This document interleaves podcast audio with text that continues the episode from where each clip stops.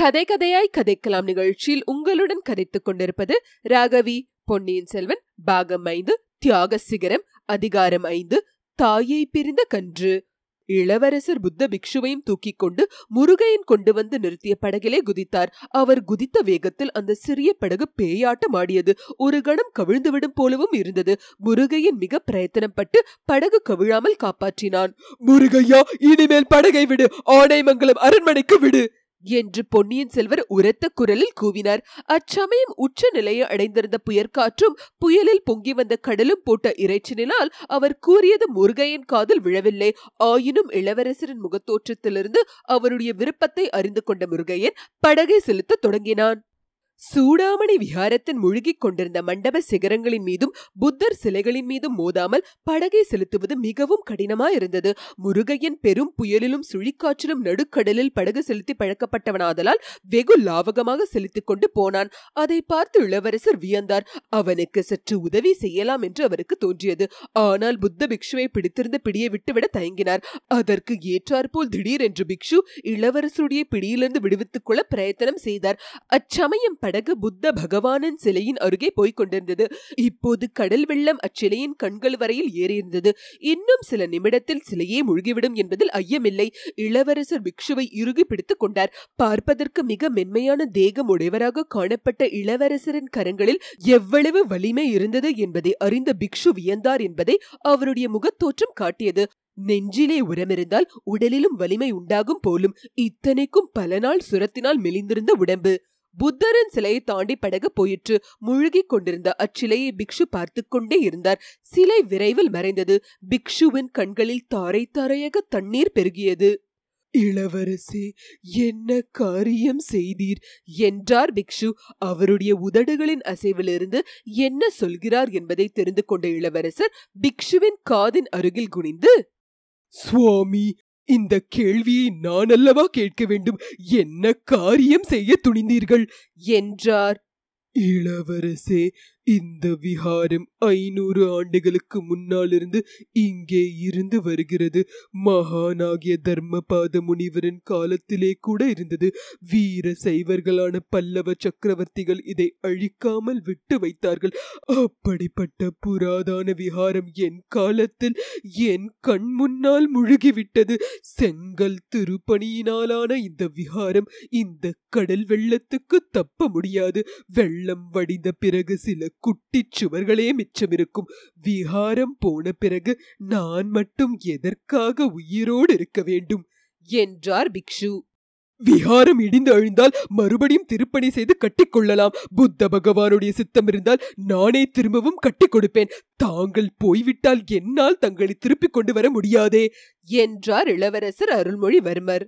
கடலும் புயலும் சேர்ந்து போட்ட இரைச்சலினால் அவர்களால் மேலும் தொடர்ந்து விவாதம் செய்ய முடியவில்லை. மற்றும் சுற்றுப்புறங்களில் நாலாபுரத்திலும் அவர்கள் கண்ட கோர காட்சிகள் அவர்களை பேச முடியாதபடி செய்துவிட்டன. முறிந்த பாய்மரங்களுடனே பெரிய பெரிய நாவாய்களும் சின்னஞ்சிறு மீன்பிடிக்கும் படகுகளும் கடற்பக்கத்திலிருந்து கரையை நோக்கி வந்து கொண்டிருந்தன. அவற்றில் பல கரை தட்டியும் கட்டிடங்களின் மேல் மோதியும் பேயாட்டமாடிய மரங்களின் மீது எடுத்துக்கொண்டும் சுக்கு நூறாக நொறுங்கி விழுந்தன. பெருங்காற்றில் வீடுகளின் கூரைகள் அப்படியே பித்து கொண்டு பறந்து சென்று வெள்ளத்தில் விழுந்தன. வேறு சில கூரைகள் மிதந்து கொண்டிருந்தன. அவற்றில் சிலவற்றில் மனிதர்கள் மிதந்து சிரமத்துடன் தொத்திக் கொண்டிருந்தார்கள். ஓவென்று அவர்கள் ஓலமிட்டுக் கொண்டிருந்தார்கள். பெரிய பெரிய மரங்கள் காற்றில் முறிந்து விழுந்தன. முறிந்த மரங்களில் சில மிதந்து மிதந்து சென்றன. மிதந்த மரங்களை பிடித்துக் கொண்டு சில மனிதர்கள் உயிர் தப்ப முயன்றார்கள். ஆடு மாடுகள் வெள்ளத்தில் அலறிக்கொண்டு மிதந்து சென்றன. இத்தகைய கோரமான காட்சிகளை பார்த்து பார்த்து இளவரசரும் பிக்ஷுவும் மனம் கசிந்தார்கள். அந்த நிலைமையில் தங்களால் ஒன்றும் உதவி செய்ய முடியவில்லையே என்ற எண்ணம் அவர்களுடைய வேதனையை அதிகப்படுத்தியது. முருகையன் அப்பால் இப்பால் பார்க்காமல் படகை சர்வ ஜாக்கிரதையாக செலுத்திக் கொண்டு சென்றான். சூடாமணி விஹாரம் நாகைப்பட்டினத்தில் கடற்கரையோரமாக இருந்தது. அங்கிருந்து கால்வாய் சிறிது தூரம் வரையில் தெற்கு திசை நோக்கி சென்றது. பிறகு தென்மேற்காக அரைக்காதம் வரையில் சென்று அங்கிருந்து மீண்டும் திரும்பி தென் திசையில் நேராக சென்றது. அந்த இரண்டாவது திருப்பத்தின் முனையிலேதான் ஆனைமங்கலம் அரண்மனை இருந்தது. வழிநடுவில் இருந்த நந்தி மண்டபத்தின் அருகில் படகு வந்தபோது நந்தி முழுவதும் முழுகியிருந்தது மட்டுமல்லாமல் மேல் மண்டபத்தின் விளிம்பை தொட்டுக்கொண்டு வெள்ளம் சென்றது. மண்டபத்துக்கு அப்பால் நாலாபுரமும் பரவியிருந்த தென்னந்தோப்புகளில் முக்கால்வாசி மரங்கள் காற்றினால் முறிந்து விழுந்து விட்டன. மின்றி இருந்த மரங்களின் உச்சியில் மட்டைகள் ஆடியது தலைவெறி கோலமாக பேய்கள் ஆடுவது போலவே இருந்தது. அவற்றில் சில மட்டைகள் காற்றினால் பிக்கப்பட்டு வெகு தூரத்துக்கு அப்பால் சென்று விழுந்தன. நந்தி மண்டபத்தின் உச்சியில் தாயை பிறந்த கன்றுக்குட்டி ஒன்று எப்படியோ வந்து தொத்திக் கொண்டிருந்தது. அது நாலாபுரமும் செலுத்துக் கொண்டது. அதன் கால்கள் நடுங்கிக் கொண்டிருந்தன. அந்த கன்று மூ என்று எழுப்பிய தீன குரல் படகில் சென்று கொண்டிருந்தவர்களின் காதில் லேசாக விழுந்தது. ஐயோ பாவம் தாயை பிரிந்த இந்த கன்றின் கதி என்ன ஆகுமோ?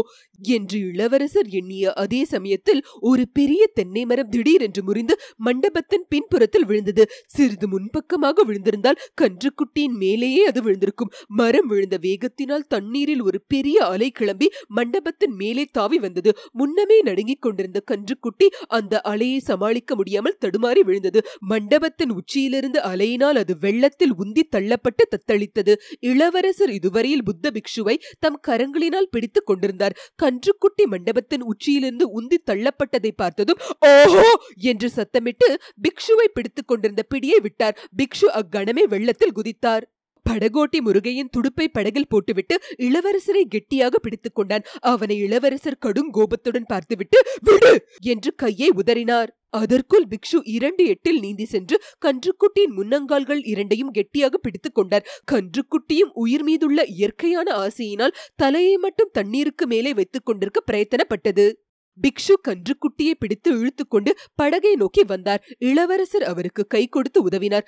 இருவருமாக சேர்ந்து முதலில் கன்றுக்குட்டியை படகில் ஏற்றினார்கள். பின்னர் இளவரசரின் உதவியினால் ஆச்சாரிய பிக்ஷுவும் படகில் ஏறிக்கொண்டார் இத்தனை நேரம் எப்படியோ சமாளித்துக் கொண்டிருந்த கன்றுக்குட்டி ஒரு ஆட்டம் ஆடியது. கால் தொடுமாறி தொப்பென்று விழுந்தது. நல்ல வேளையாக படகில் உட்புறத்தில் தான் விழுந்தது. பிக்ஷு அதன் அருகில் உட்கார்ந்தார். கன்றின் தலையை தன் மீது எடுத்து வைத்துக்கொண்டு அதை தடவி கொடுக்க தொடங்கினார்.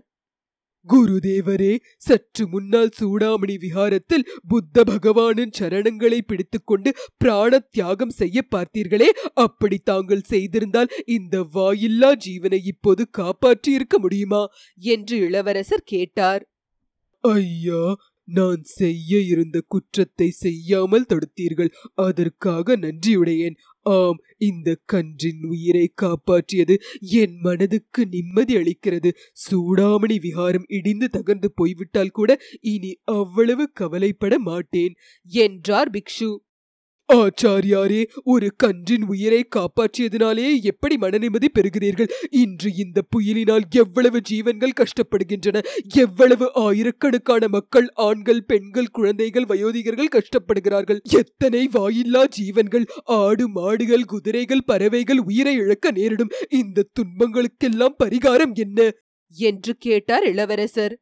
ஐயா நம்மால் இயன்றதைத்தான் நாம் செய்யலாம். அதற்கு மேல் நாம் செய்யக்கூடியது ஒன்றுமில்லை. இயற்கை உற்பாதங்களை தடுக்கும் சக்தி நமக்கு இல்லை. புறங்காற்றை நாம் கட்டுப்படுத்த முடியுமா? பெருமழையை தடுக்க முடியுமா? அல்லது மழை பெய்யும்படி செய்யத்தான் முடியுமா? கடல் பொங்கி வரும்போது அதை நாம் தடுத்து நிறுத்திவிட முடியுமா? ஆஹா கடல்களுக்கு அப்பால் உள்ள கீழே தேசங்களில் எரிமலை நெருப்பை கக்குவதையும் பூகம்பம் நேர்ந்து பூமி பிளப்பதையும் நான் பார்த்திருக்கிறேன். அவற்றுக்கெல்லாம் நாம் என்ன செய்யலாம்? நம் கண்முன்னால் கஷ்டப்பட்டு தவிக்கும் ஜீவனுக்கு உதவி செய்யத்தான் நம்மால் முடியும். குருதேவரே இயற்கை உற்பாதங்கள் ஏன் உண்டாகின்றன? புயற்காற்றும் பூகம்பமும் ஏன் நிகழ்கின்றன? கொள்ளை நோய்கள் ஏன் வருகின்றன? அவற்றினால் மக்களும் மற்ற பிராணிகளும் அடையும் துன்பங்களுக்கு பொறுப்பாளி யார்? நம்மால் இயற்கையின் உற்பாதங்களை தடுக்க முடியாது. ஆனால் கடவுளால் கூட முடியாதா? கடவுள் ஏன் இத்தகைய உற்பாதங்களை தடுக்காமல் ஜீவராசிகள் இவற்றால் கஷ்டப்படுவதை பார்த்து கொண்டிருக்கிறார்? என்று இளவரசர் கேட்டார்.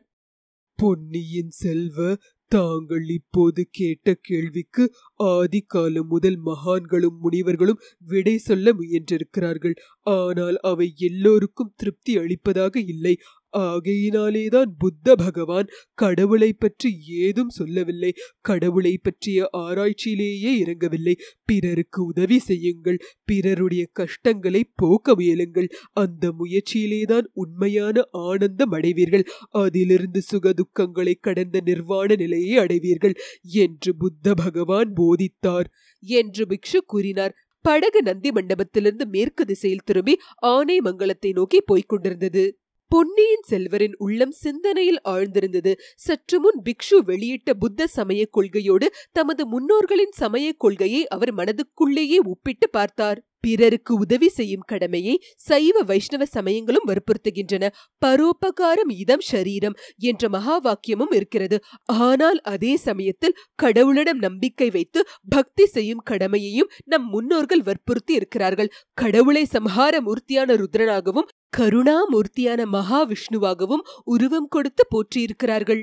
கடவுளுக்கு ஜெகன்மாதா உருவம் கொடுத்து ஒரே சமயத்தில் அன்பே வடிவமான உமாதேவியாகவும் கோர பயங்கர ரணபத்ர காளியாகவும் இருக்க முடியுமா? ஏன் இருக்க முடியாது? பெற்ற குழந்தையை ஒரு சமயம் தாயார் அன்புடன் கட்டித் தழுவி கொஞ்சுகிறாள். இன்னொரு சமயம் கோபித்துக் கொண்டு அடிக்கவும் செய்கிறாள். ஏன் அடிக்கிறாள் என்பது சில சமயம் குழந்தைக்கு புரியவில்லை. ஆனால் அடிக்கும் தாயாருக்குத்தான் பெற்ற குழந்தையிடம் அன்பு இல்லை என்று சொல்ல முடியுமா? இருட்டுகிற சமயத்தில் படகு ஆனைமங்கலத்திலிருந்த சோழ மாளிகையை அணுகியது.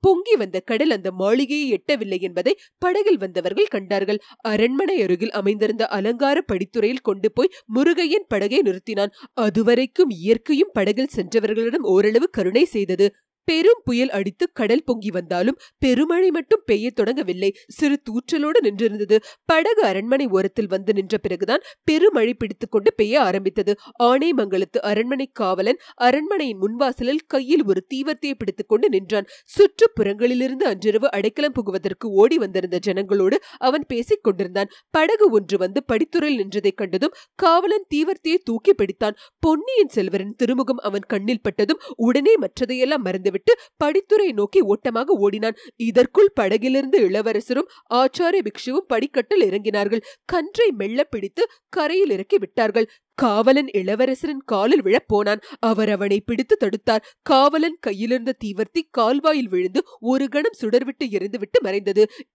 இளவரசே சூடாமணி விஹாரத்தை பற்றி நானே கவலைப்பட்டுக் கொண்டிருந்தேன். தாங்கள் இங்கே வந்துவிட்டது மிகவும் நல்லதாய் போயிற்று என்றான் காவலன். நான் சூடாமணி விஹாரத்தில் இருப்பது உனக்கு தெரியுமா? தெரியும் ஐயா. இளைய பிராட்டியும் கொடும்பாளூர் இளவரசியும் வந்திருந்த போது தெரிந்து கொண்டேன். யாரிடமும் சொல்ல வேண்டாம் என்று இளைய பிராட்டி பணிந்துவிட்டு சென்றார். அதை இன்னமும் நீ நிறைவேற்றத்தான் வேண்டும். மாளிகை வாசலில் கூடியிருப்பவர்கள் யார்? கடற்கரையோரத்து கிராமங்களில் கடல் புகுந்து விட்டதால் ஓடி வந்தவர்கள். இரவு தங்குவதற்கு இடம் கேட்டுக் கொண்டிருந்தார்கள். அச்சமயம் தாங்கள் வந்தீர்கள். அவர்களை விரட்டி விடுகிறேன். வேண்டாம் வேண்டாம். அவர்கள் எல்லோருக்கும் இருக்கவும் படுக்கவும் இடம் கொடு. உணவுப் பொருள்கள் இருக்கும் வரையில் சமையல் செய்து சாப்பிடவும் கொடு. ஆனால் என்னை பற்றி அவர்களிடம் சொல்ல வேண்டாம். உன் தீவர்த்தி கால்வாயில் விழுந்து அணிந்ததும் நல்லதாய் போயிற்று. எங்களை வேறு வழியாக அரண்மனை மேம்பாடத்துக்கு அழைத்துக் கொண்டு போ. என்றார் இளவரசர். அவர்கள் அரண்மனைக்குள் பிரவேசித்ததும் புயல் காற்றோடு பெருமழையும் சேர்ந்து சோ என்று கொட்டத் தொடங்கியதும் சரியா இருந்தன இத்துடன் அதிகாரம் ஐந்து. முற்றிற்று. கேட்டு கதைக்கலாம் நிகழ்ச்சியை கேட்டு எங்களை ஆதரிக்கும் அன்பர்கள் அனைவருக்கும் எங்கள் சிரம் தாழ்ந்த வணக்கங்கள். மேலும் நன்கொடை மூலம் ஆதரவு அளிக்க விரும்புவோர் டபிள்யூ டபிள்யூ டபிள்யூ டாட் கேட்டு கதைக்கலாம் டாட் காம் என்ற இணையதளத்தின் மூலம் சேர்ப்பிக்கலாம். கேட்டு கதைக்கலாம் அலைவரிசையை உங்கள் உற்றார் உறவினருக்கு பகிர்ந்து மேலும் ஆதரவு அளிக்குமாறு விண்ணப்பிக்கிறோம். நன்றி வணக்கம்.